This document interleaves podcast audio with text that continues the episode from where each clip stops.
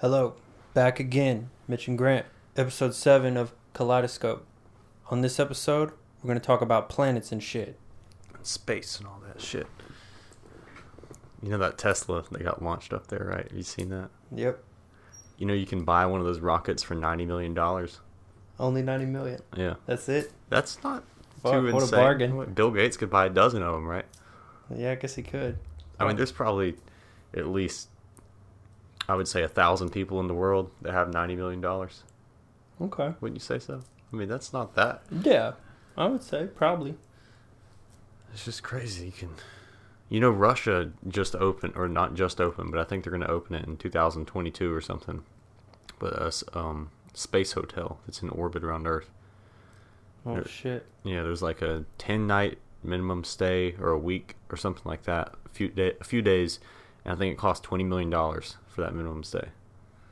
For the whole thing? For the whole, yeah, the whole deal. Oh, well, shit, that ain't so bad. No, not really. twenty million dollars? I mean, you get a whole week up there, right? So what do you get to do in it? They Besides prob- the view. That's what I was wondering. They probably got like a little gym in there and uh, yeah, a uh, little T V, I bet, and maybe a little computer. That's, That's probably, probably like it. A really shitty T V, too. Yeah, probably. You know, it's like they have all, like the sickest view you yeah. could have, but it's probably like it's like one of those fucking uh, at least tube get, T Vs. At least you get satellite. Yeah, yeah, that's true. Yeah, but I bet it's a fucking tube T V. It probably is like yeah. I don't know. It's good, but it's just like shit quality. It's probably shit quality, but I'm sure it's I'm sure it's not a tube T V because they got to be light enough to get it up there. I don't know. They ran out of budget. They got to make those yeah, margins. They're just like fuck. We spent all our money on this on this fucking craft. We They got like shitty thread count up there too. This is like, God damn, this shit is coarse as fuck. They got one of those like fucking flannel sheets. You go something. In there, there's like a bed from like Goodwill. Yeah. It's like two hundred count thread thread God. Count on the sheets. Yeah. You ever had those uh you know those fucking cheap cheap flannel motherfuckers? For like, sheets? Yeah. No, just like a two hundred thread count, you mean? No, motherfucker, they ain't got a thread count. These are like flannel. They're fucking terrible. It's like, you know, the fucking flannel pajamas with the little booty flap. Oh, yeah. You like unbutton them and take a shit or whatever. Yeah. Yeah, they got that shit. You know, that shit is the sheets and stuff. It's I, fucking terrible. I, I, or like silk sheets. I haven't been I know this that. Is off topic, but silk sheets, I fucking hate those things. Why? Because, man, like you're sold on that whole aesthetic and that whole image of like, oh, silk sheets. That shit is swank and sexy and... whatever, you know, you think you're cut, like a fucking Mac, but then you get it. You ever like chew the meat around your thumbnails and fingernails and shit? Sometimes. God, I have a really bad habit of doing that. So anyway, like you'll be on them silk sheets and shit, and then you'll like, you'll rub your hand or something, and it'll catch oh, yeah. on the meat. Like a fingernail or something. Yeah, and it yeah. constantly catches, and it's like, God damn, every little thing catches in the hair and shit. It's just not cool, and it always slides off the edge because the pockets aren't deep enough. Mm. I don't know. Anyway, they probably got cheap sheets in that motherfucker. That's all I'm saying. Yeah, I bet. T V's probably shitty. They got, like, the shittiest satellite cable package up there. Yeah, it's fucking crap. I, I just know that, like, they're, they're definitely pulling from somewhere. So, like, you know, most of the shit, like, the, they spit all their shit on one thing. Mm-hmm. And all the amenities, they just not there. Yeah. You know? Anyway, yeah, so so twenty million dollars. Mm-hmm. All right. Would I'll, you do I'll it? Start saving. Let's say you had eighty million dollars. Would you spend it on that? You want to go to space? Fuck that no, man. No, not on that. Like, I don't know. There's just, I think there's cooler shit to do. I mean, I could still probably spend, a, you know, much less and go to space. You know, because that's that, that's here and now. Like, what? Well, yeah, I mean, if you What wait... do I want to go to space and just fucking sit in a hotel for? Like, imagine going on vacation to go to a hotel room and never leave.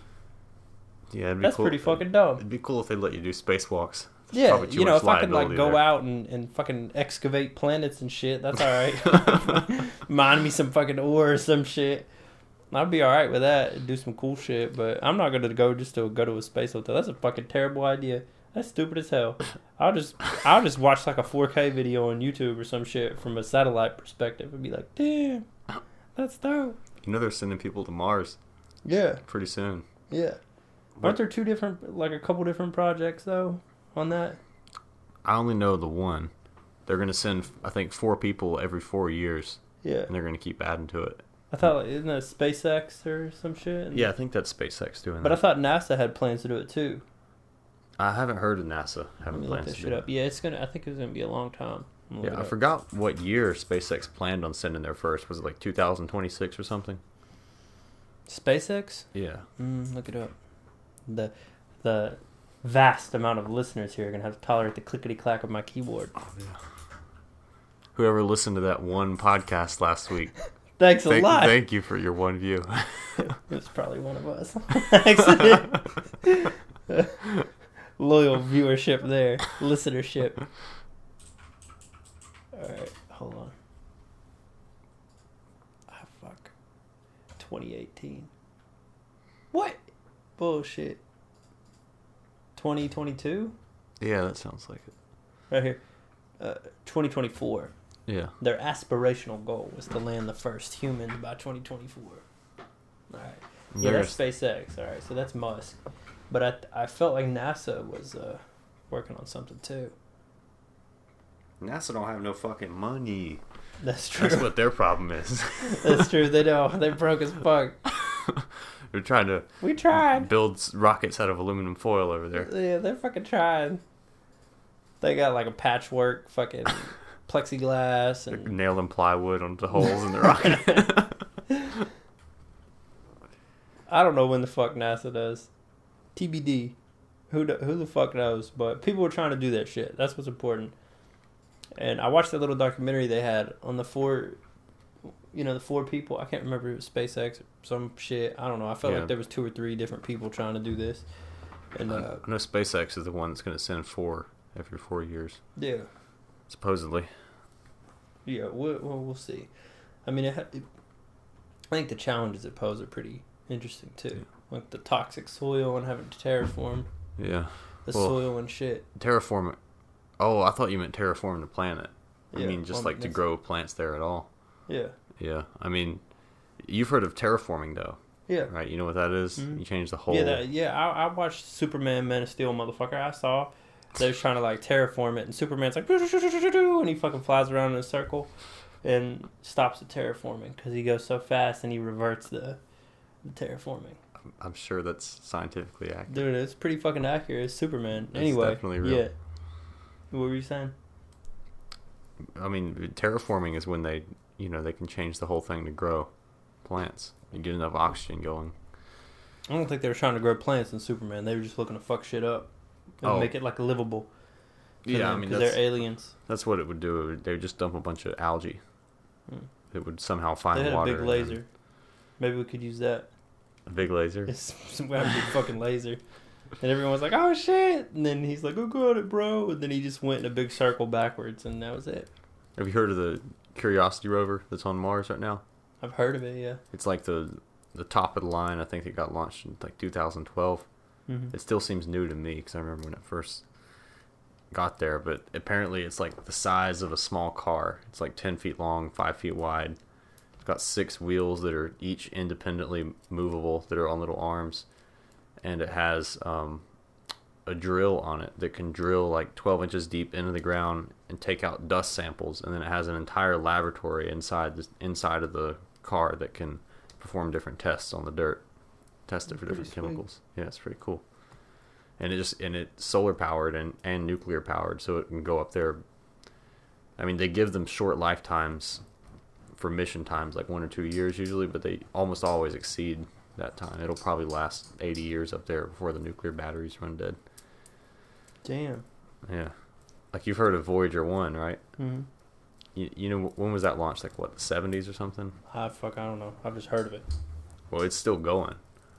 Damn. It, its purpose, it didn't have like a destination. It, it was supposed to do flybys around a bunch of planets so we could learn about them, but it didn't really have a final destination. They just wanted it to keep going farther and farther away.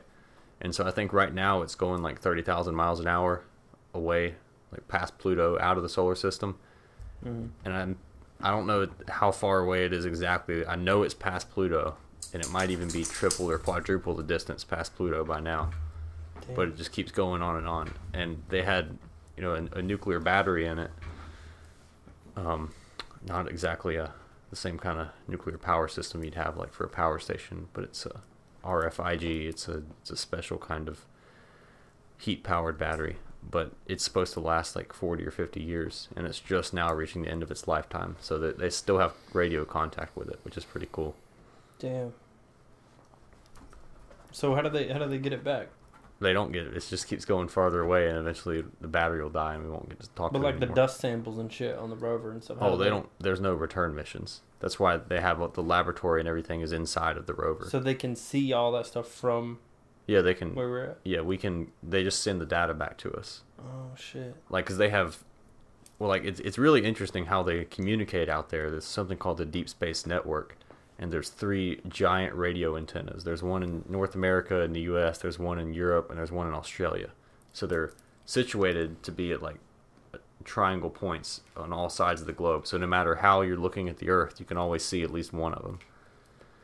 Right. So that way it doesn't matter which way the Earth is facing, we're always able to communicate with them through one of those radio telescopes.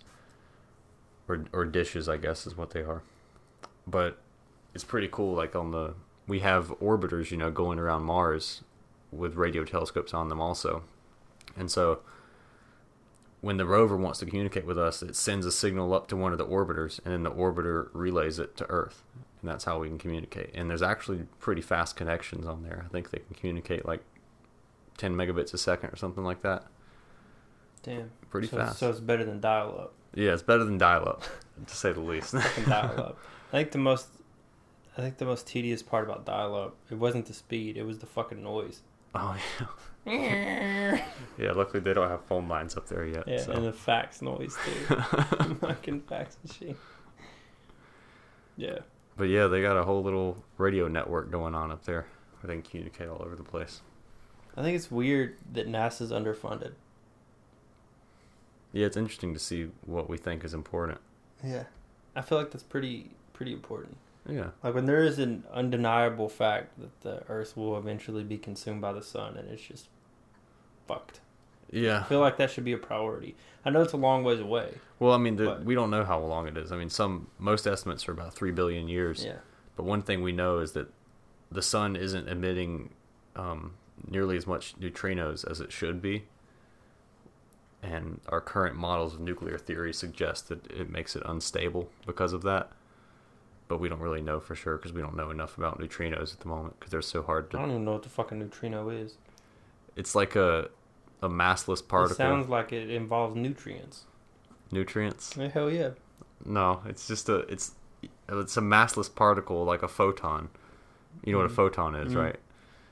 It's like a photon except it doesn't interact with matter. It just passes through matter. Dude, that shit sounds like a cereal. Neutrinos. Kids, eat no, your fucking neutrinos. Do you remember Rick and Morty, the neutrino bomb? No. You don't. Whatever. Is it season three? No, it's in it's in all the seasons. I God think. Damn, I don't know. It's like Rick. That's like the nuclear bomb of Rick and Morty. It's called a neutrino bomb, and it can like blow up entire planets. I still need to finish season three. See, it's funny because a, a neutrino, a neutrino bomb would be the worst kind of bomb there is because neutrinos just pass through matter. They don't interact with it. Like you could get blasted with neutrinos, and they'd all just go right through you, and oh, you never shit. know. You're actually getting blasted by a ton of neutrinos right now. I don't know the actual numbers, but a ton. Like billions of neutrinos per second are just moving through your body. But since they hardly... They, they do interact with matter, but it's very rare. Like there's probably ten to the power of one hundred neutrinos going through the planet Earth every second. But maybe one or two of those neutrinos every day interacts with something inside or hits something, smashes into it. The rest of it just pass right through.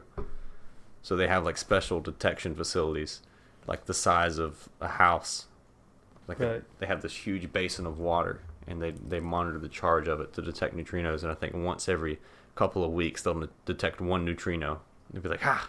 That shit should still be a cereal. I'm telling you. Neutrinos. Fuck yeah, dude! It sounds like Cheerios. You steal the whole Cheerio. Yeah, you thing, can give it like a little science nutritious. Theme. Fuck yeah. Well, we just put it out in public space now, so how long we get, I think, one year before we can put a patent on it. All right. Or trademark. Fuck y'all, don't steal that idea if anybody listens to this.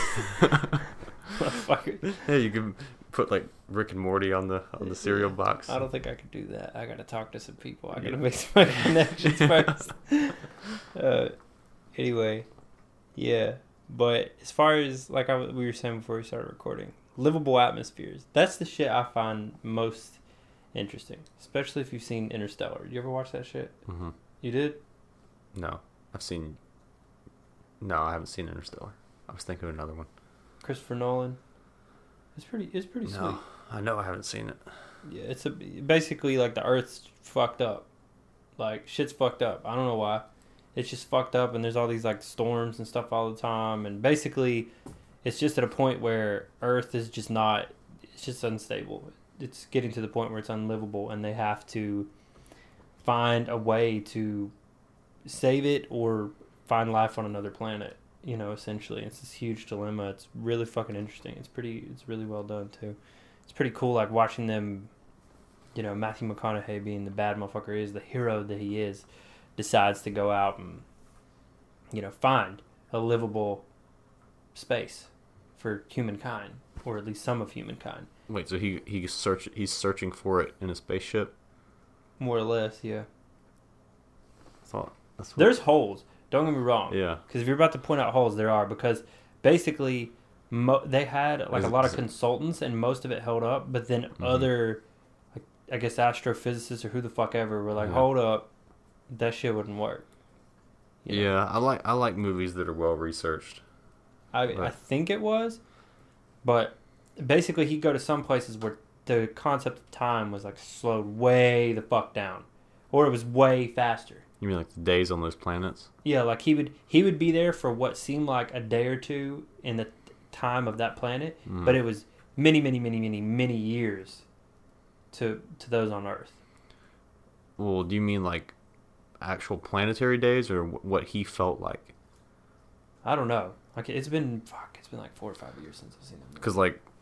I don't know actual day length times on other planets, but let's say Mars has days that last eight hours and Earth's days last twenty-four hours. Mm-hmm. Is it like that? Or is it like he thought he was gone for a day, but he was actually gone for ten years or something like that? Yes. Okay. Th- th- that is a real thing. It's called time dilation. Yeah. That's it, exactly what it was. Yeah. It was exactly that situation. It was fucking awesome. Too. Yeah. So you can actually um, experience time dilation from... Uh, there's a bunch of things that can cause it, but the two most common would be being in the presence of a strong gravitational field or traveling really fast. Well, so this happened when he was on the planet. Okay. He so, was on it, and there was like a it was like a huge ocean, like a big fucking tidal wave or something, and mm-hmm. it was super slow, about to like consume their shit, mm-hmm. and they had to like make it back and all this stuff, and then by the time they got back, it was fucking years. Years and years huh. that this happened. Yeah, I don't know about that. I've heard that if if you could fly around a black hole really fast to get captured in its orbit. I think that happens too. Yeah, and if that you, might have been when it happened. I could yeah. have some of the timelines and shit fucked up. All I know yeah. is they did some fucked up space shit and then a shitload of time passed yeah. way more than he thought. You can go into the future that way. Um, if you go fast for a long enough period of time, really fast, you can go into the future. And there's actually an equation that calculates it. And when I flew to China last summer, I got curious about if I went into the future any significant amount. So I, you know, found out the speed of the plane I was in and how many hours I flew. And I calculated that I went actually about seventeen nanoseconds into the future during that flight. So that was pretty cool. It's seventeen nanoseconds is not quite negligible, you know. I mean, a clock yeah. cycle on your computer it's, takes it's less time. Barely, but still. Yeah. That is pretty cool. But I mean, the astronauts that go into space or into or- Earth orbit, I should say, that stay up there for three months or six months at a time, they actually go one or three seconds into the future because they're going so fast. You know, they orbit the Earth seventeen times a day. Yeah. Yeah, but it, it it's an interesting. Uh... movie I can't remember like oh, and they go to like some fucked up ice planet and shit. I don't know, you just have to watch it sometime. All right. It'd be you somebody like you should watch it too, because I'm sure there's shit you'll point out and be like, that shit I think it wouldn't happen. Yeah, damn, this look at this dog, dude, he's like chewing his foot and he's like ripping the fucking hair off his foot. Hey Devo, Jesus Christ, he's going to fucking town on that thing. I already took him to the vet about it. I don't know, I'm gonna have to take him back. God damn, I'm going to put a wrap on it or something, man. It's it's like all red and fucked up. Anyway, uh, yeah. So, you know, that that's the stuff I find most interesting. Is, like, livable atmospheres? Yeah, like, you know, the whole deal with Mars, and then we were talking about, like, the Venus, uh, you know, like the sky. Mm-hmm. Yeah. Sky I mean, cities and stuff like that. Yeah, because the atmosphere in Venus is almost all C O two. So, right. because of that, it's it's really dense. And, in other words, if you have a hot air balloon or a helium balloon on Earth, it can only lift up so much weight for its size because it's suspended in air. But if you suspended it in carbon dioxide, that same balloon would be a lot more buoyant. So you could have, you wouldn't need like a blimp the size of a blimp. You could have a blimp with a much smaller balloon attached to it and still hold up a pretty significant amount of weight. And if you stay up fifty kilometers above the surface on Venus, you'll actually have one atmosphere of Earth's atmosphere of pressure. So it's fourteen point seven P S I, which you could walk out in without a spacesuit. You would just need a respirator and a basically a, an airtight suit, just because the sulfur dioxide and everything in the atmosphere there. But it's only at that same altitude, it's only one hundred sixty degrees. So basically like a fireman suit and a respirator and a full airtight skin suit would be enough for you to just walk around in the clouds of Venus. That's so crazy. Yeah. See, this shit is so cool to think about. Balloon platform. Like, have you seen Star Wars? You know, I fucking think I'm the only human being left on Earth or any other planet that has not seen Star Wars. I saw the shitty prequels when I was a child. Oh, that's crazy.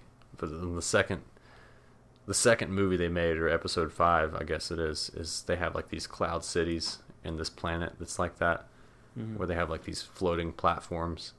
They're not suspended by balloons, but that's essentially what, what they're going for there. You have this city in the clouds. So why why Mars? You mean Mars? Why Mars? Because it's uh, it's kind of normal. I mean, Venus, you can't really do anything at the surface because, first of all, it's like six hundred degrees down there, and there's like ninety A T Ms of pressure, which is like being under um, one thousand meters of water, you know, which you need an extremely... pressure capable. You need like a submarine, basically something that can withstand a lot of pressure, and then it would have to have a bunch of air conditioners built into it because it's going to be six hundred degrees around it. So like the Soviets managed to get a couple of landers on Venus, the last two they sent, to actually transmit data after landing on the surface and not get destroyed on the way down. But they only lasted on the surface for less than an hour each because they had air conditioners on there that would try to keep the inside cool so that it could run the computers. But when it's six hundred degrees outside, the air conditioner is only going to work for so long before they break, and that's what happened. So you can't really do a lot on the surface. That's an expensive endeavor. Yeah. To, just to just for it to blow up in your fucking face like that. Yeah.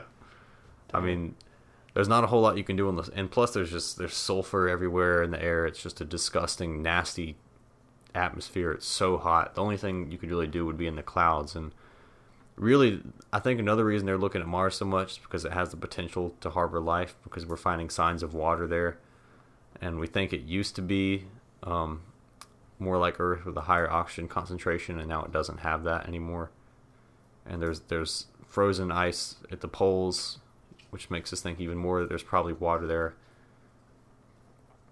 And Venus has no water and no oxygen at all. So Mars is just a little bit of a closer type of planet to Earth as far as that goes. There is uh I keep looking at that dog. Dude, it's fucking Jesus. He's just like he's ripping hold on, I gotta look. Ripping the fucking hair out of his foot. Buddy, stop. Holy shit. Come here, look at this.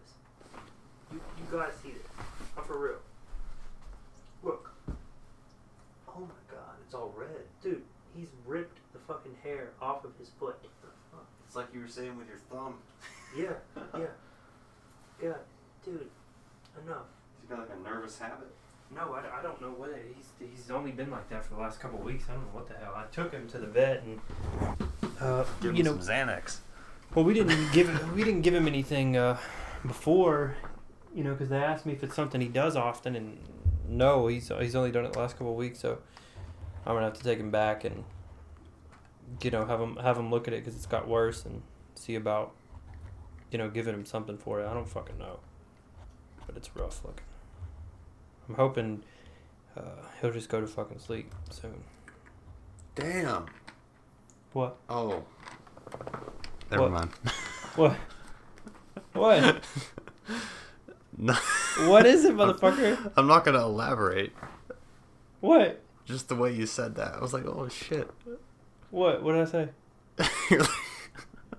I'm oh hooked. Fuck! He'll go to sleep soon. No, fucking not die. Like well, you were talking fucking... about, you were talking about the vet and everything. Like, no, fuck, no. Fucking... I'm not, like, I hope that motherfucker dies soon. No, I love that motherfucker. He's gonna be fucking ten next month. Jesus Christ, I love that motherfucker. No, hell no, I don't want him to die. No, I'm, I'm, I'm hoping Libby's asleep downstairs, and I, I didn't want him to come up here, but, you know, because they'll be all like excited and shit. So I was, I was hoping they'd go the fuck downstairs oh. and go to sleep in the bed. Not permanently.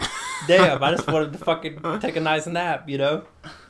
Stop chewing his fucking foot for a while. Christ. It, anyway, fucking fucking dog murdering ass motherfucker. No, no, fuck. You know? Yeah, I'm not gonna kill him because he chews his fucking foot. Ah, he oh, had a one, good run, but... This, this one's just a dud. He's a fucking dud. No, I did have a little uh, weenie dog. That was my first dog. My first dog. Like, not as a family dog. He, he was mine, and I, I got him when I was five. And the motherfucker followed me everywhere. He was a good dog. Of course, he hated everybody else. And he used to have, like, little mites and stuff. I don't know, man. He he just had a hell of a time. He'd always chew himself. He'd chew little fucking uh, hot spots and stuff. It was real bad. He had that problem his whole life. So he lived to be about fifteen, though. But I've had him since fucking two thousand eight. I don't know what's up. I mean, he's over here, you know, chewing the fucking absolute hair off his foot. So... you know, I'm not going to take him to the emergency vet over a fucking chewy foot. That shit cost... When Seb had his seizures, the other dog had his uh, seizures, fuck, I took him to the emergency vet. They charged, they charged me like a grand almost. It's crazy. For one night. Mm-hmm. All they did was give him some Valium and shit. It's fucking crazy. They, they'll fuck you up over there, but I don't know what's up with his foot. I just got to get it checked out, get him some kind of... medication, some kind of ointment or something. But you know the problem is with dogs is you put you put some kind of ointment or some shit or like Neosporin, they'll just lick it off, you know. I mm. could just I'd like to just clean it, you know, and like disinfect the shit maybe and then put Neo on it, but he'll you just put like just a Band-Aid on it. Well fuck, that's what I thought about doing, but I don't know if you you know I don't know if that's okay, if you could put like a wrap. I thought about cleaning it up, putting some Neo on it and putting maybe like an adhesive wrap. You think that shit is like inhumane or something? I would Google it. I don't know. I mean, I will. I will. How, after he this. might try to chew it off. That would be my concern. Yeah, but I feel like that's better than him. I mean, look, fuck, dude. He's like chewing the fuck out of his foot. It's not good. I don't know. I think. I think I'm gonna try to like clean it with a wet wipe or yeah, something. I would wrap it in like some gauze or something. Yeah, that's what I'm saying. I think I still have some when I got my wisdom teeth cut out. Yeah. And I had to pack. Poor Libby. She like, I was fucked up, you know, on the meds and stuff for the first day. And uh, I think they gave me like hydrocodone or something. Mm-hmm. And it was bleeding constantly because one of them they had to drill, like fully fucking drill. They couldn't just pull it, have a big fucking hole. And uh, some bitch kept bleeding. And she'd have to cram her fingers back. I'm like, I'll fucking drool it on her and shit. And she's like cramming her fingers back there, fucking pulling the bloody gauze out, changing it and shit. And she read that you could put tea bags back there. And she did, except she forgot that they have fucking staples in them. So I like got fucking bloody fucked up hole in my Aww. mouth. I can't hardly talk, and then there's like a fucking staple stabbing the fuck out of it. God damn, that hurt. Yeah, he's going to t- like he ain't gonna have no fucking hair by the time we done recording here. After this, I'm gonna definitely try that tactic because mm. this shit is ridiculous. Anyway, I'm gonna try not to be distracted by it. Uh, till till this, I just I just wonder what it is. What the fuck would do that? You know? Maybe it's like poison ivy. And it itches. Can dogs get poison ivy? I don't, I mean, you know he, what? Because I do have I mean, poison he's got, ivy. He's in got my exposed skin. He doesn't have That's hair true. on his arm. Fuck. Yeah, because he's a hairless dog. I do have poison ivy in my backyard. Me, so. I'm kind of curious. We're getting way off topic. Yeah, this is way off topic, but that's just kind of interesting. Like, can a yeah. fucking dog get poison ivy? Damn, that's, you know, I never even thought of that. Because I know for a fact I have it back mm-hmm. there near my shed and stuff. I keep my mower in. Yeah, they can, they can get it. Damn, you know what? He might. But wouldn't he, so you, you think he'd have says, it more places in his foot? Well, it says it's not likely to b- bother cats and dogs because of their coats, but since his arms... Coat. Yeah, yeah, shit. You know, that's that's a really interesting uh, thought, I don't know, don't it don't it only last like a couple weeks though? It could last a while, especially if you're constantly scratching it and making it worse. That's true, yeah. He's he has been chewing the fuck out of it. I thought he yeah. died down there with it for a while, but fuck, he's he's back at it. All right, anyway, let's try to get back on topic, and I'll, I'll take care of that in a timely fashion after this. Yeah, the other planet I was, or this is a moon I was going to talk about was Europa. Have you heard of that? Yes. Yeah. What do you know about it? I just know that it exists. That's that's right. That's it. That's all I know. That's correct. It does exist. Yeah, Europa. I've just fucking heard that name. That's all I know about it. It's one of Jupiter's moons, and it's got a solid rock core, with and it's geologically active, which means it's got lava and it's hot in the middle. Um, and then there's a liquid ocean, we think, under above that rocky core, and then there's an ice layer on top of all that. And all we know that we can see from space is ice. It's just an ice moon. But the reason we think there's a liquid ocean underneath it is because there's geysers that shoot out of it. And if there's geysers that shoot out, some kind of heat has to be driving that, which means it's geologically active. And the reason it's geologically active is because it's orbiting Jupiter in an ellipse.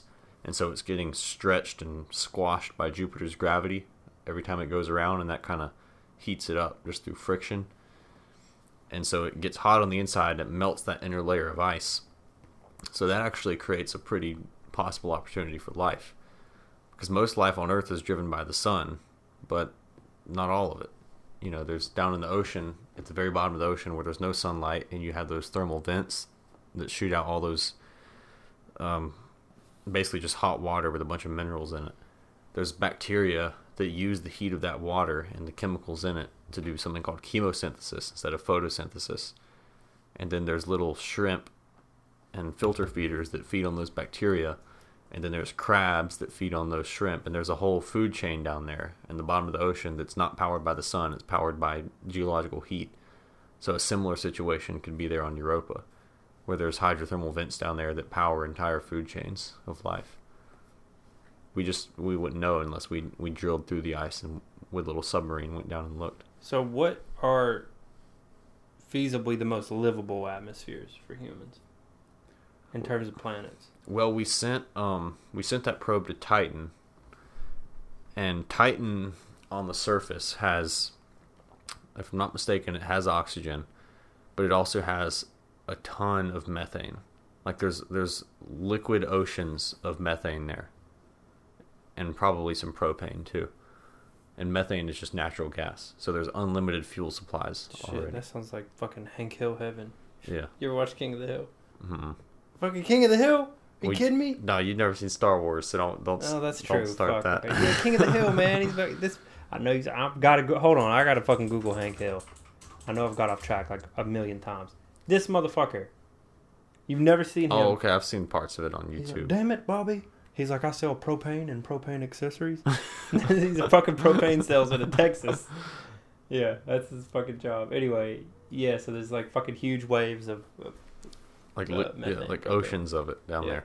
There's actually, I forgot how much more, like at least ten times more natural gas and propane on that little moon than there is on all of Earth and all of our oil God, reserves. That's so fucking interesting. Yeah, that shit is fascinating, you know. Yeah, and there's there's also uh, solid water ice surrounding the entire planet, and oxygen in the atmosphere, or maybe there's not oxygen.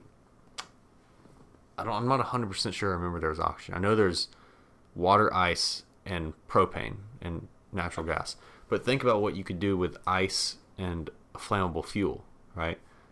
So first of all, you can melt the ice into water with the heat from the fuel, and you can drink the water. And then you can perform electrolysis on the water, which splits it into hydrogen and oxygen. And then there's your oxygen. You can breathe the oxygen. And then hydrogen that you get from that is just another fuel source. So now you have hydrogen fuel, natural gas, methane, propane for fuel, and ice, which you can use for drinking water or to produce oxygen. So there you go. I mean, that you could have entire civilizations. Are we talking about Titan still? Mm-hmm. Yeah, Titan. It has ice and propane. What a great combination. Yeah. And then there's Venus's upper atmosphere, which doesn't really have anything useful. It's mostly just sulfuric acid and carbon dioxide, but it has a manageable atmosphere. Because the problem with Titan is it's very dark, I think when the sun's up, it's about as bright as a car headlight three hundred feet away or something like oh, that. Oh, what now? On Titan. What when the sun's up, it's when, how bright? What when the sun's up, is it's about as bright as a car headlight three hundred feet away. Damn. Because it's far away. We're talking about Saturn. Yeah. Yeah. Yeah. Holy shit. So there's not a whole lot of light. That's there. Fucking dismal. Suicide yeah. rates went fucking pew. Yeah. Not a whole lot of light, and it's also very cold. It's like something like minus two hundred there at night. Fuck. Minus one hundred during. It's so cold that, I mean, again, it wouldn't be a problem because you have heat. You know, you have flammable liquids you could use for heat, unlimited s- supplies of it, basically. But it's cold. You wouldn't want to go outside. No amount of of clothing would keep yeah, you warm. How, what is kind of the cap there? Like Antarctica, say, like clothing wise, how how cold can it protect us till? That's a good question. Uh, I mean, I know Antarctica gets down to like a minus one hundred Fahrenheit, I think. I'm I'm, I'm throwing out some numbers here. That's a good question. I kind of want to Google it. I mean, I know you can't, because the the thing about it, just what I've noticed, um, because I I've never really been that far north or north or south to experience cold. The coldest I've ever been in is like minus three with like twenty-five mile an hour winds while it's snowing, and that's when I went skiing this winter, and we had that really cold spell come through. Yeah. So with twenty-five mile an hour winds at minus three, the wind chill with that on exposed skin is going to be about minus seventeen, and I had on about as much clothing as I could have. I mean, I had on long johns, two pairs of pants, and then waterproof ski pants on top of that, like those bibs. Did you feel any of the cold? Not through my clothing. I had two t-shirts on, two hoodies, and then the upper overalls of the ski bibs, and then a heavy waterproof jacket on top of that. And then on my head, I had a toboggan that come, came down really far and covered my ears, and I had um, one of those fabric ski ski masks that covers... What's those things called? Balaclavas or some shit? Yeah, whatever they're called. I always get that shit confused with baklava, which is a dessert that is delicious. You ever had a baklava? No. Hold on, I gotta Google baklava real quick just so you know. There's a restaurant down the road that has these little motherfuckers. They're so goddamn good. Okay. Dude, you gotta have a baklava. Okay. I'm telling you, shit is incredible. Not to be confused with mm-hmm. balaclava. That's what the fuck it's called. These things, you know, ski yeah. mask, robbing yeah. shit. But mine didn't have the, the yeah, head part. Shit. Mine was just. Mine was just the part at the nose and below. Yeah. And then yeah. I had a toboggan covering my but head. You were fairly... so, but your eyes were probably cold as fuck. Like, well, I'm no, I, I had full full goggles on. Okay. Ski goggles. That, you so know, where... did you feel seal. Any cold in any place? No, I was completely covered up. Oh, the only place was I had gloves on, and I had... I wasn't wearing no bitch gloves. I had waterproof, insulated, thick ski gloves. You know what I'm talking about? Mm-hmm. Those big kind. But the fingertips of those gloves were the weakest point. Because I had my neck, I had a scarf, every piece of skin. Was it really noticeable or negligible? It got noticeable. Um, the only reason it did was, now if I had never taken the gloves off, I would have been fine. But I was using a GoPro, and every time I had to start, I the, my gloves were too awkward to manipulate the buttons on the GoPro with. So I had to take the gloves off every time I wanted to turn it on at the top of the ski slope. How quickly could you notice the cold when your hand when you didn't have the glove on? About thirty seconds I could have... Now, keep in mind, it's windy. So there's minus seventeen wind chill, and there's snow landing on me, so it's hitting my skin and melting. So I'm getting wet hands. Seven, twenty-five mile an hour winds while it's minus three with wet hands. So it fucking hurt. thirty seconds, I could manage it. And then thirty seconds to a minute, I started audibly making sounds of discomfort. I mean, there was no... No one else was as stupid as me, at least in North Carolina. No one wanted to be out like that. So I, I was the only one in the entire ski slope. Really? Yeah. Well, it's probably kind of pretty sweet, though. Yeah, it was sweet. It's probably yeah. the only time in my life that's going to happen. But they, they yeah. closed at ten, and everyone left around eight. And from like eight to ten, I was the only one. I had the whole place to myself. That's pretty baller. That's almost like some V I P shit. Yeah, dude. You didn't really have to pay extra for it. It was pretty How sweet. How much is that, anyway, to do that? Like fifty bucks for the rentals and everything. If you have skis already and you're just paying to ski, it's like thirty bucks. But yeah, I...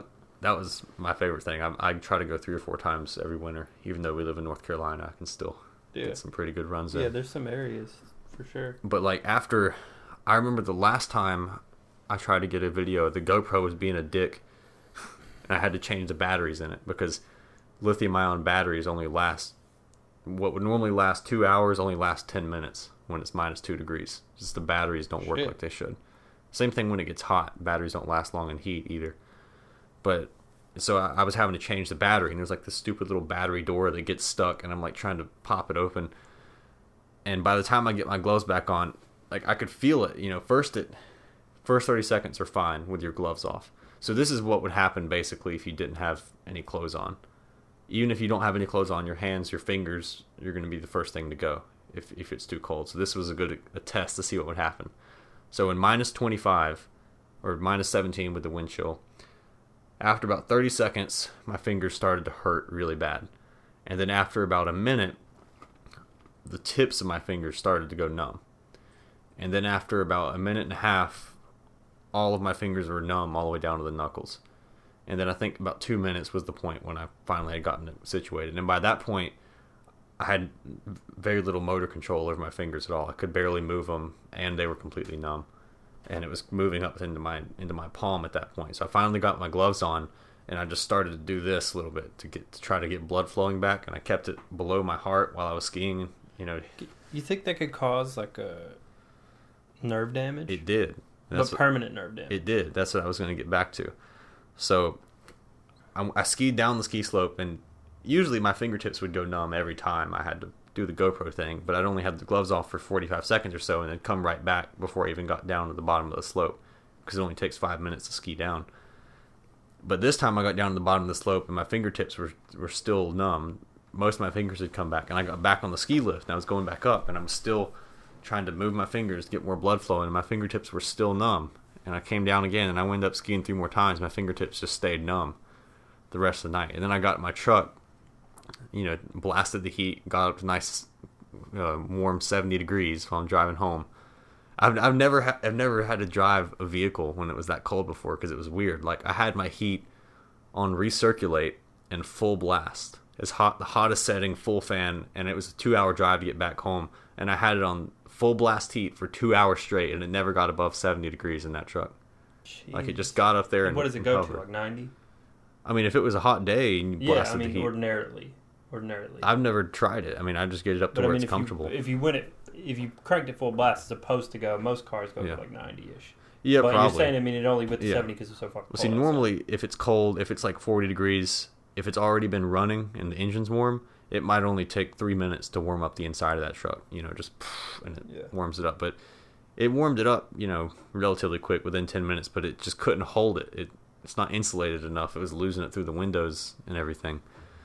And so, but yeah, it never got, but the whole truck ride back, I noticed my fingertips, it's these two right here, were still a little numb. And the next morning I got out of bed, they're still a little numb. They were slowly getting better. And then after about a week, they had pretty much returned to normal, normal, but I can still tell barely on the fingertips. They're just a little bit less sensitive than the other ones, just barely. But borderline, if I had had my hands out in that cold any longer, it would have, it would have, it nowhere near frostbite. They didn't turn purple or anything, but it just shows how easy that is to get. I mean, yeah. they Hopefully were only. Hopefully you don't jerk off with that hand. If that were to happen. Yeah. Actually, that's sort of what a stranger is. You know what that is, right? You know, you sit on your hand, yeah, yeah, yeah. that old trick. Yeah. Never tried it. Yeah, neither I mean, by. That's pretty clever, though. Yeah. Pretty clever. Yeah, just go stick your hand out in the cold for a while and let yeah. it get. I think you just sit on it. Sit yeah, on just cut off all the circulation hand, from yeah. it. Yeah. But yeah, I mean, you couldn't. That's what I'm saying. There's no amount of clothing on Titan. You, you'd freeze to death instantly. You'd just lose all your heat. Yeah. But so you'd have to, I'm sure that there's some kind of special insulated suit with a built-in heater that you might be able to spend a limited amount of time outside in, but everything would have to be built. So there was indoors tunnels. So what are we, so it looks like obviously the focus is on Mars. What are the long-term, short-term and long-term complications of trying to, you know, cultivate life on Mars?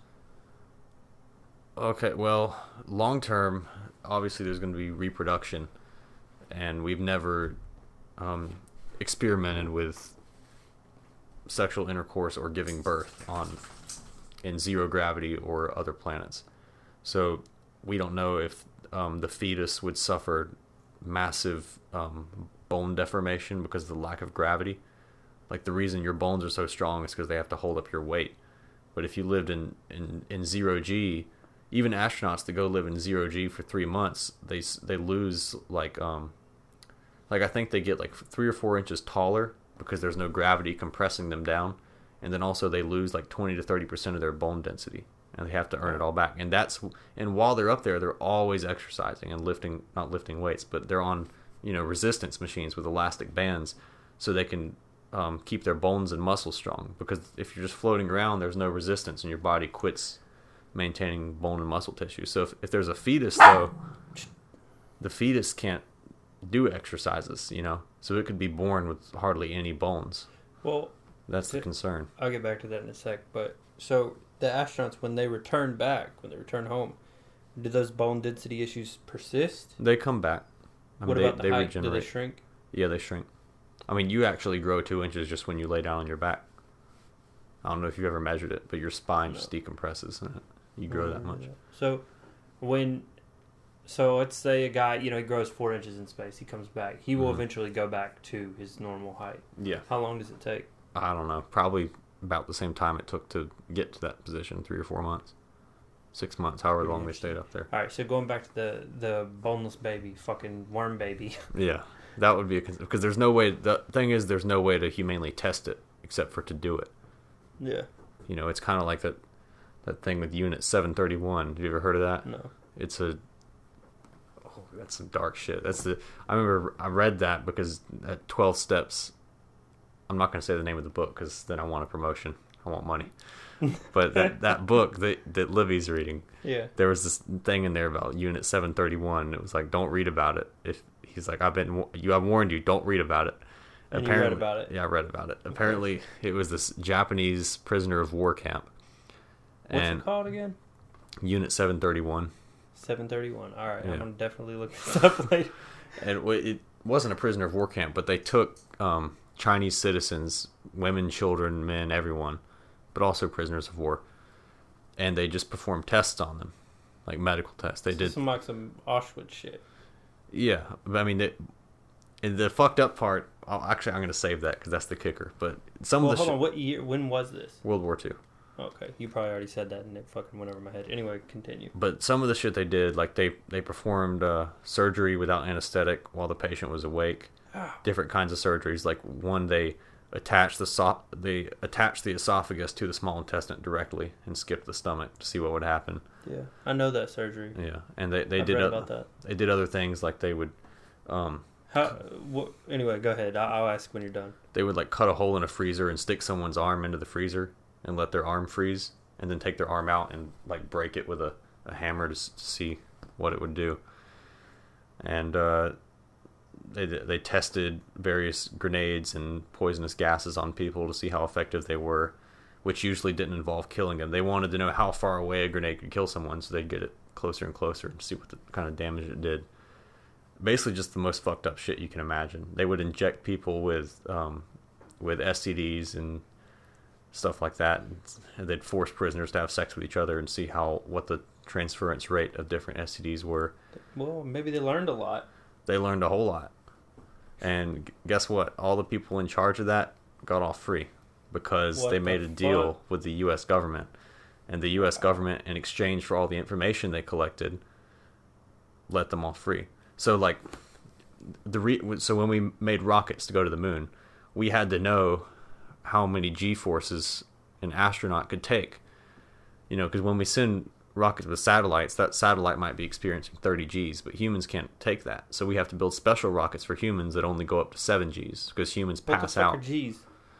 Like on a roller coaster, like if you're at the bottom of the hill and you're mm. getting pressed down into your seat, that's maybe two G's.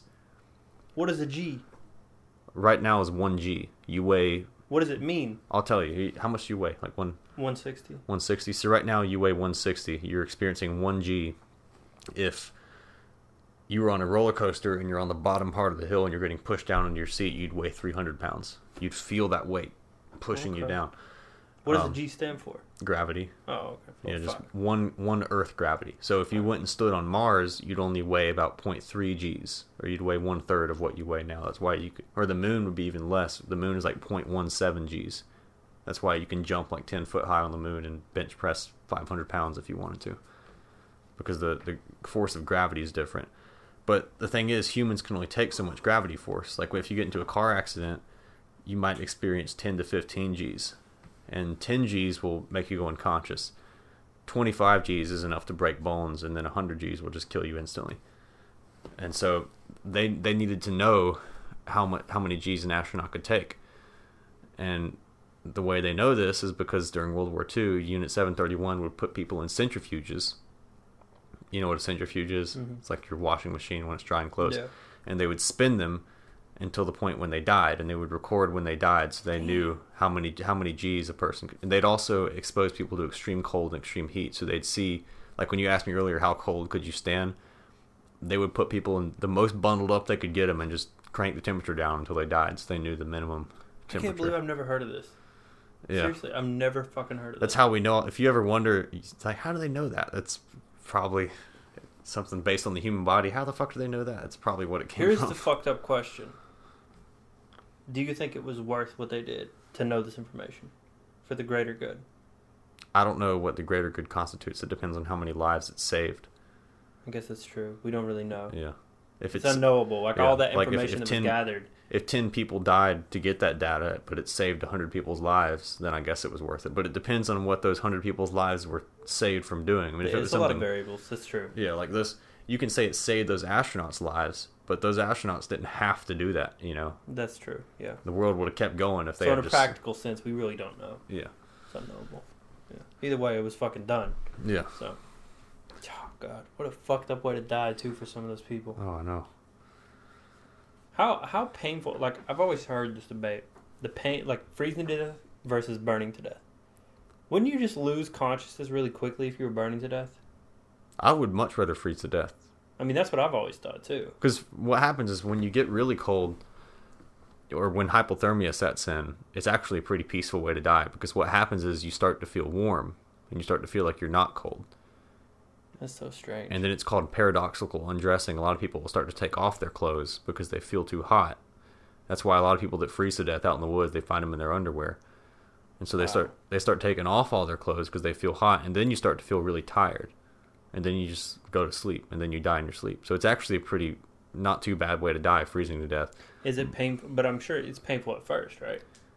Because like you said, the, you could feel yeah, the pain. Yeah, I'm, I'm sure it's pain at first. And then you get you start to feel really cold. And then... your extremities will start to go numb. So I just wonder how long the pain lasts. I mean, until it gets numb. Once it's numb, you don't feel yeah, it. Yeah, you said that didn't take very long. Yeah. But I don't know. I mean... with a whole body, though. Yeah, I don't know what it would be like your chest and yeah. your central body. One thing, you're talking about fingertips. Yeah. You're talking about like I every can't imagine fucking that. Organ and all. Yeah, I don't know. I don't know. Bur- but what about burning to death? Isn't there a certain point where it's just like the brain cuts off? No, see, that's... That's the thing that's that's scary about burning to death is, or about dying anyway, is that people don't die instantly, and that, mm-hmm. that's there's a huge misunderstanding between Hollywood about people dying in movies and how people really die. Like your brain is very adaptable, and actually, um, the only way. Like if you get shot, you're not going to die instantly. Even if you get shot in the brain, or get shot in the heart, you're not going to die instantly, because all that happens if you get shot in the heart is that you just don't have any more blood supply, and your yeah. brain can last three minutes without oxygen. Yeah.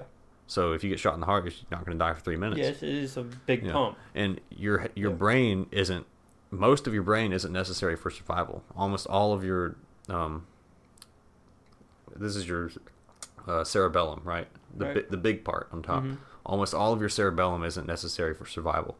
That's why if you cut off a chicken's head high enough, it'll still run around in circles, because it's still got its um, cerebellum and brainstem there, which is motor control, heartbeat. So how long could you survive without that if you were to shoot somebody there? It depends on how much damage was done. Like if a lot of people who try to commit suicide, they sh- they sh- you know they'll shoot themselves in the mouth or in the side of the head, right? And they live through it, because and they just end up retarded, and they just fucked up their their brain. They can't really talk anymore or anything, but they're not dead. Mm-hmm. But in order to actually die instantly, you'd have to hit the the rear brain, the lower yeah, like the reptile like a, brain, a brain barrier or whatever it's called. Well, no, that that's like transmission method, how blood gets into the brain. Oh, okay, I know but, one. It's like yeah. black. Blood's like all black and shit. Isn't yeah, it? I mean, well, I don't know about that. There's you know what I'm talking about? There's something called the blood-brain barrier, but all yes, that that's what I'm talking about. All that is is it just it makes it so only certain parts of your blood can get into your brain. That way, if you if you're sick and you have a cold, those cold viruses can't get into your brain because they can't get through that barrier. That. Right. Yeah. Um, but so where do you have to shoot yourself? What are you saying? Your rear brain. So if you look at the evolution of animals, there's like, you know, fish, reptiles, mammals. You have to get shot in the reptile brain, which is the back here. You know how your brain has like the big part on top? Well, what, do you, what would you do? Like aim to the back of your head or just in your mouth and shoot straight through? Um, well, they train people in the police and the military to shoot people right here. Uh-huh. Right between the eyes. Right between the eyes, the center of the top, the bridge of the nose, basically, like right there. Because right. if you're standing at eye level with someone, right behind there is the rear brain, like right there is. How what, quickly would you die? Would it, it be instant? If, if it was a good shot and it went right through your brainstem right there, um, you you would lose motor control instantly. You'd instantly collapse, and you wouldn't be breathing, or your heart wouldn't be beating anymore. So to any medical professional, you'd be dead. But there would probably still be brain activity in the cerebrum, and you'd probably so could you still think and... yeah, you could probably still think. And if your eyes were open, you could probably still see, at least until your brain lost oxygen supply. How long do you think that would take? Three minutes. That's how long your brain can go without oxygen. But it it raises a question as to what your awareness would be like. How much would you be aware of if you lost right. half your brain? But the only, I I was thinking about this, like the only way to really die instantly would be to like hold a grenade right next to your head or be in an explosion yeah. that, that, that would just incinerate you instantly. That'd be the only way to die instantly. Anywhere, anything else would be would be lingering. There's it's almost impossible. So burning to death, then, contrary to what has been shown, that is, would fucking suck. Yeah, yeah, it would take way longer because the only thing that can kill you instantly is, you know, the rear brain, and it's gonna that's inside of your skull. Fire's not gonna get. It's gonna take minutes to get in there, and you're gonna. You'll probably I'm gonna fire in my brain. No, you would you would actually probably pass out from shock. That's you, what I was saying. You would fall asleep. Yeah. Yeah. But yeah. I would say what I thought what I had read was that you you know, you burn to a certain point, obviously it's extremely painful. Mm-hmm. And then if you feel so much pain, you're talking about yeah. those tests that they ran, you know, those crazy fucking experiments, you would feel so much pain that you would just go out. Yeah. You know, like for instance, that's one thing I wanted to ask too. The studies where they were doing uh the fucking experiments, rather. Study makes it sound almost like it was all right. Yeah. The twisted experiments on doing surgery without anesthesia. I'm sure, like, many of these patients just went unconscious from, mm-hmm. from the pain. From shock. Yeah. yeah. I, w- I would assume that's what happened if you were burning to death. Yeah. I mean, see, that's the thing is that, that there's different ideas of what death is. For, like, a a hospital isn't going to diagnose you dead until your heart stops, and or really if your heart stops they'll try to restart it. That's not necessarily the cause of death, but if the heart stops and they can't restart it, they'll call death then. But technically you're not dead until brain activity is stopped, and if you put an E K G up to someone's brain after their heart is stopped, it'll keep going for a few more minutes. Right. And you know, there's actually theories going back to like D M T and all that that when you die, D M T is released in your brain. And since since it's so hard to die instantly, those last three minutes or so, you're basically just tripping D M T, and it facilitates the soul's movement out of the body. It's definitely so fucking... That that by itself is interesting. Yeah. Yeah. Said, like we said, we would probably do a whole thing on that yeah. another time, because that's a whole fucking wormhole. Yeah, but I mean, that it's crazy to think that pretty much no matter how you end up dying, you're always... People are going to think you're dead looking at you, but you're really not for a few more minutes until your brain loses oxygen. Yeah. But that, I'm just saying that flush, that release yeah. in your brain, mm-hmm. you know, the whole D M T thing. Just it's like, yeah. like you said, it kind of carries you out, mm-hmm. drifts you out into the fucking ocean or something. Yeah. The oceans of death. Yeah. Yours. That's why, that's why I wouldn't want to die instantly. Like I wouldn't want to die from some traumatic brain mm-hmm. thing. I'd want it, I'd want it something to happen in the heart or something. Or get, if you get into a car accident, you know, at least your brain would, for the most yeah. part, be protected. Or like cardiac arrest. I mean, I think it's like one-third of people die from cardiac arrest. Yeah. I'm pretty sure. I want to look that up because that's a pretty fucking bold statement.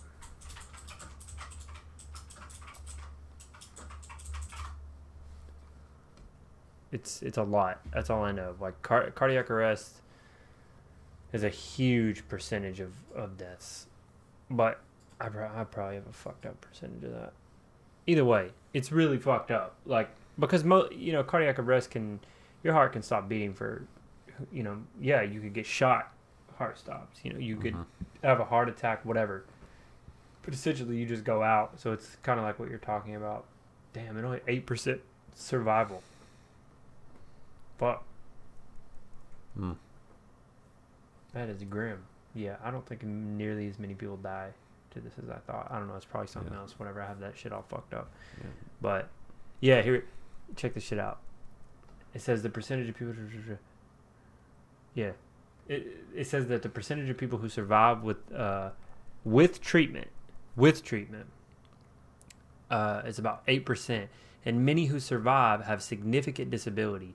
Many T V shows, however, have portrayed unre- unrealistically high survival rates of nearly sixty-seven percent. This is like some Doctor House shit. Sit, swoop in and save them at the last minute. Nah, you, you're fucking dead. You're dead. Most of the time. And most of the time when someone's old, that, that should, that's how they die. Their heart stops beating. Yeah. And lots of times when you when old people have surgery, you know, they think that the risk is, is the organs and this, that, and the other. That's really not true. Most of the time when older people have surgery, uh, the issue is getting them off the respirators. They, they just get, like, their lungs, they're just so fucking frail and weak. Mm-hmm. Imagine being so decrepit, so weak, your lungs, that they if they take you off the breathing machine, like, you just die. Because you just you just can't breathe on your own. Mm-hmm. So it's really not like you would think, like, say, open heart surgery. You think, I thought going into it, like, oh, fuck, you know, this old man can't tolerate this surgery. His heart's weak and old. It's really usually not that. It's just he can't breathe on his own because it's so difficult to, to get back out of. Yeah. I mean, that's that's just what's crazy about, like, going to space and everything, like we were talking about, is that they have to make all these life support systems. Mm-hmm. And it becomes its, its own engineering challenges providing habitat it, for human life. It's fucking nuts just to think about how completely unpredictable. It's one thing to try... Like, think about this. Think about the measures that we take to facilitate safety in a car. Yeah. In an environment of which, like, we know what it's like to live. We know how to facilitate safety on Earth, in a vehicle, in transportation. And even mm-hmm. then, look at how many people die in fucking automobile accidents. Yeah. You know, and all these unforeseen circumstances. Now think about going and all the shit and you know yeah. a fraction about... Yeah. I mean, how like, unpredictable. You gotta be a ballsy motherfucker to go up there. You gotta like, have some the, real balls. I could just tell you about some of the some of the things they have to look out for up there. So, have you heard of space junk before? Space junk? Yeah, I don't think so. There's like trash in orbit, and so. What kind of trash? Well, okay, so here's an example. Like McDonald's? No, like pieces of satellites, like little bolts and yeah, chunks yeah, of metal yeah. or whatever. Yeah, like China, got a fucking half-eat Big Mac up there. Fucking pickle hits you. Hit your fucking windshield. Well, that pickle would shoot right through your skull if it hit you. Oh shit, yeah. That's fucked up. Yeah. Imagine death by pickle. We lost Bob. He's fucking man down. See, the thing about it is, like, you know, China shot down one of their satellites. Um, I think in like two thousand twelve, they just blew it up with a missile. Why? So just to see what just would to happen. See if they could do it. Yeah. Yeah, which was stupid. Yeah, that sounds pretty dumb and irresponsible. Yeah. So now there's chunks of their satellite floating around everywhere. And not just that, but other satellites too that have been blown up or decommissioned or run into each other. So there's just crap floating around up there everywhere. And um, NASA has actually tracked and cataloged any piece of space junk that's over like the size of a baseball or something like that. Like, they've identified it, they know where it's at. But the concern is smaller things like a bolt or something like that. Mm. Because, you know, when you're orbiting the Earth, you if you're in low Earth orbit anyway, you're going around eighteen, twenty times every twenty-four hours, which means you're going fucking fast. That means you're like going eighteen thousand miles an hour. Damn. R- roughly. And so imagine uh, yeah. it's just a bolt. I can. A bolt. That's fucked. So it doesn't matter how...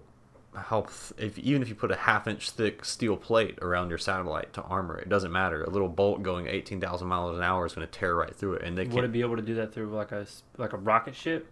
Yeah, that's the thing, is you could be in the space station and just bolt would go through. Damn, the. Do they have like the the shit to fix that? Can they fix it while they're on it, or are they just fucked?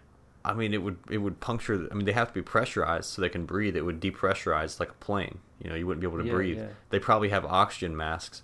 Right. But the concern, they might be able to slow down depressurization if the hole was small enough and try to plug the hole. But if if, if you had access to oxygen, you might be fine. But the other concern, so you have to keep it pressurized. Like when I was saying the pressure in at Mars or at Venus in the clouds was one A T M. One A T M is what we have right now. And it might go down to zero point nine A T Ms if you go up into the mountains. That's why your ears start popping. But if you go down to zero, like you like there would be in space, if you lost cabin pressure, you'd have other problems. Like um, you have gases inside of your body, right? Like there's gases inside of your intestines and in your stomach. And those are at one A T M. So if you go to zero A T M, all of a sudden those gases are going to want to get out. And so you're going to start, it's going to hurt like hell. There's, you're going to start bloating and expanding. Would you like explode and shit? You wouldn't explode. That That's a Damn. common myth. You wouldn't explode, but you would undergo a, a shitload of pain from your stomach. Like bloating? From like bloating. Severe bloating? Yeah. And the other issue would be your blood, because you have dissolved gases in your blood. Like, you know how you have, like when you breathe oxygen, the oxygen gets dissolved into your blood, right? And it floats around in your blood, and then C O two dissolves in your blood and undissolves in your lungs, and you breathe it out. But your blood carries those gases, and as soon as you go, the only reason those gases are dissolved is because we're in air pressure right now. But if you remove that pressure, all those gases come out of solution, that, so your blood starts to boil, literally. And gases, so now you'll have air all in your bloodstream, which is not good. You know, when you get an injection, that's why they... I know, yeah. I know, So yeah. now you'd have air all in your bloodstream. And that's really fucking serious. Yeah, you you die instantly. Yeah. Not instantly, but very, very quickly. Yeah, I know. that That's something I do know. It's, it's very serious. Yeah, so that that's the concern. That's why they have to keep the cabin. Also, your eyeballs, too, would, yeah. would squeeze out of your head a little bit. Probably wouldn't pop out of socket, but that would not be fun. Dude, science scary as fuck. Yeah. That shit is scary as fuck. Yeah, it is. It's like all the shit sounds like a fucking horror movie. Yeah. You know, all of it. All the things that can go wrong, like that shit is horrific as fuck. Not only that, but they have to shield the outside of the spacecraft with with lead, because the Earth's atmosphere um, blocks most of the radiation from the sun. That's why you don't have to wear a lead apron every time you walk outside. But up in space, there's no atmosphere. There's just little spacecraft, so they have to line the spacecraft with lead so they don't get cancer every time they go up there from radiation. Does some of it still like seep through? Or? Yeah, probably. I mean, just, just taking a commercial flight, you receive a lot of radiation. Like flight attendants have some of the highest radiation exposure of any job. Are their cancer rates a lot higher? I don't know the data on that, so I can't speak for it. It wouldn't surprise me if it were, though, for people that have been in that industry for decades. Damn. But you get a pretty good dose, and you're still in the atmosphere at that point. But if you go up there, for any, I mean, you've experienced a lot of radiation at that point. And it's gamma radiation, too. It's harsh stuff. God. It's not X-rays. You just got, you got to be a savage to go up there, man. Yeah. You got to be a total... Would you do it? If if I if was... If you had the opportunity? If I was older, and I felt like I had lived the best years of my life already, then yeah. You're going to die a fucked up death. Yeah. But you know, hey, if there's ever, if there's ever a reason to die, it's like I feel like that. You know, dying yeah. in the in the name of science, I yeah. feel, is is all right. Not the motherfuckers that died in those horrible experiments. Yeah. I don't know about that. I don't know about that. But voluntarily going to fucking Mars or some shit yeah. and, you know, dying up there, I feel like, all right, you, yeah. you so served a noble fucking cause. Imagine, I was thinking about this the other day, like I think yesterday. Imagine being the first person successfully born and raised on, on another planet. Wouldn't that be crazy? That would be crazy. Because now we, we would we would be able to have the tech and data to mm. to know that and to track it. Like right now, yeah. we don't know who the fucking first human ever was. Yeah. We don't know that. You know the you know? the other thing they have to worry about when they go up there is uh, biological contamination. So like whenever they send a a new satellite or a spacecraft into orbit or a Mars lander, they this is a dumbing it down, but they go over that entire thing with Clorox wipes. They clean the fuck out of it. I mean, yeah. they use sophisticated methods, but they make sure there's no bacteria on it. Because if there is life on Mars, we don't want to contaminate it with Earth bacteria that's going to kill all that life, and then we'll never know. And then we may find life on Mars one day and be like, hey, look, it's life, but it turns out to just be bacteria that we brought there. So we take a lot of a lot of care to not put... But also the other way around. So like when those astronauts came back from the moon, the first ones we sent, we kept them in an isolation chamber for like a week to make sure they didn't catch any moon disease. Shit. You know? Because so do, we didn't know if they were exposed to something. Well, do you think it's plausible, obviously it's hugely hypothetical, that there's a life nearly equivalent to human life and they're like fucking mole people on another planet? You know, but like we just can't see them on the surface. You mean just like any kind of life, or? Well, no, like I don't want to say humanoid, but mammal-ish, like. Yeah, ish. Not yeah. like a, a fucking little organ, a tiny organism. I mean, like a, something akin to what we are, sort of. But maybe the atmosphere or the the environment, the atmosphere on the surface of the planet is just not livable. So I mean, like maybe not the fuck in. Maybe not intelligent life, but you know how I was talking about Europa, right? Mm-hmm. I mean, there's a good chance that there's some kind of fish or squid-like thing down there. I mean, there's no reason there shouldn't be. Europa's been there long enough to have evolved life by now, and it has the same conditions on it that we have on Earth in the ocean that has life. You know, the hydrothermal vents and the salt water. They're going to be like super octopus people one day. I mean, it, it could be that they've already become intelligent. And they're building. What if they're like fucking octopus humans? Could be. Octopus are incredibly smart. I think. Damn, that... but they're like half human and shit. Wouldn't it be sweet? Uh, yeah. Dude, imagine that fucking tentacle arms. Yeah, that, maybe it's like maybe that fucked are. Up tentacle porn. You know, you seen that shit? Mm-mm. The hentai? No. No, you don't know what hentai is. I know what hentai is, not tentacle porn though. But it's like the same thing. Hentai is like anime porn, and they'd be like fucking motherfuckers with tentacles and shit. Okay. It's like who's just like. Nah, seeing this motherfucker get stuck with a dick, that's not enough. You know what we need here? A big juicy tentacle. We need some suctioners on that motherfucker. Like, that's terrifying. Imagine getting fucked by a tentacle, and it's like suctioning, you know, your insides and shit while you're getting fucked. I don't even... Mm-mm. That's fucked up. It is. I'm just saying, what if there's octopi in there? Is it octopi or octopuses? Octopi. That's what I thought. Yeah, anything that ends with an S. Like like stylus. Yeah, what, what was it? Platypuses. I thought it was platypi. Plat- I believe it's platypuses. Oh, is it? We gotta find this shit out. I thought anything that ended in an S, like stylus, should be styli. What the fuck? Top search on platypus. Platypus deaths. What? That's weird. Why is that the top search on a fucking platypus? Yeah, scientists generally use platypuses. Or simply, platypus. But, colloquially, damn, it's a fucked up word. Colloquially. I feel like I'm forgetting a syllable. Anyway, platypi is also acceptable. Though it is technically incorrect. I still like platypi, personally. I'm gonna stick with that shit. Man, a platypus is a... That proves that, like, if there is a god of some sort, that motherfucker definitely has, like, a fucked up sense of humor. Look at this fucking thing! Look! It looks like a fucking scrote with a duck bill on it. It looks like somebody took my fucking nutsack. Look, look at this dog with a fucking shoe on his head. He looked just like one. And they just put a little fucking duck bill on him. That shit looks ridiculous. That is so goofy looking, man. Look at this little motherfucker.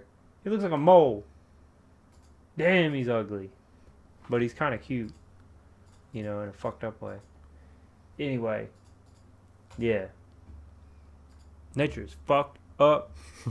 It's scary as fuck. Science is scary as fuck. I mean, it's really cool, you know? And I mean, I wouldn't mind dying in one of those ways. If I got to, like, going to Mars, and even if I, like, fucking exploded on as soon as I landed. At least just you imagine, made it.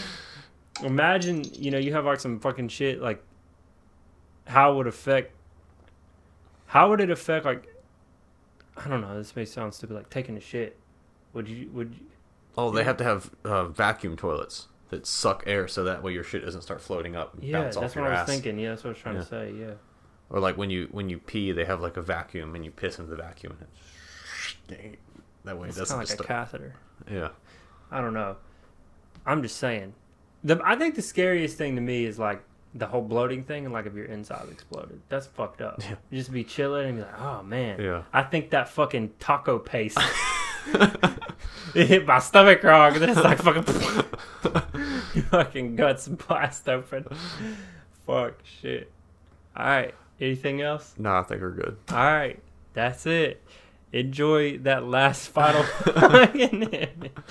All right, bye.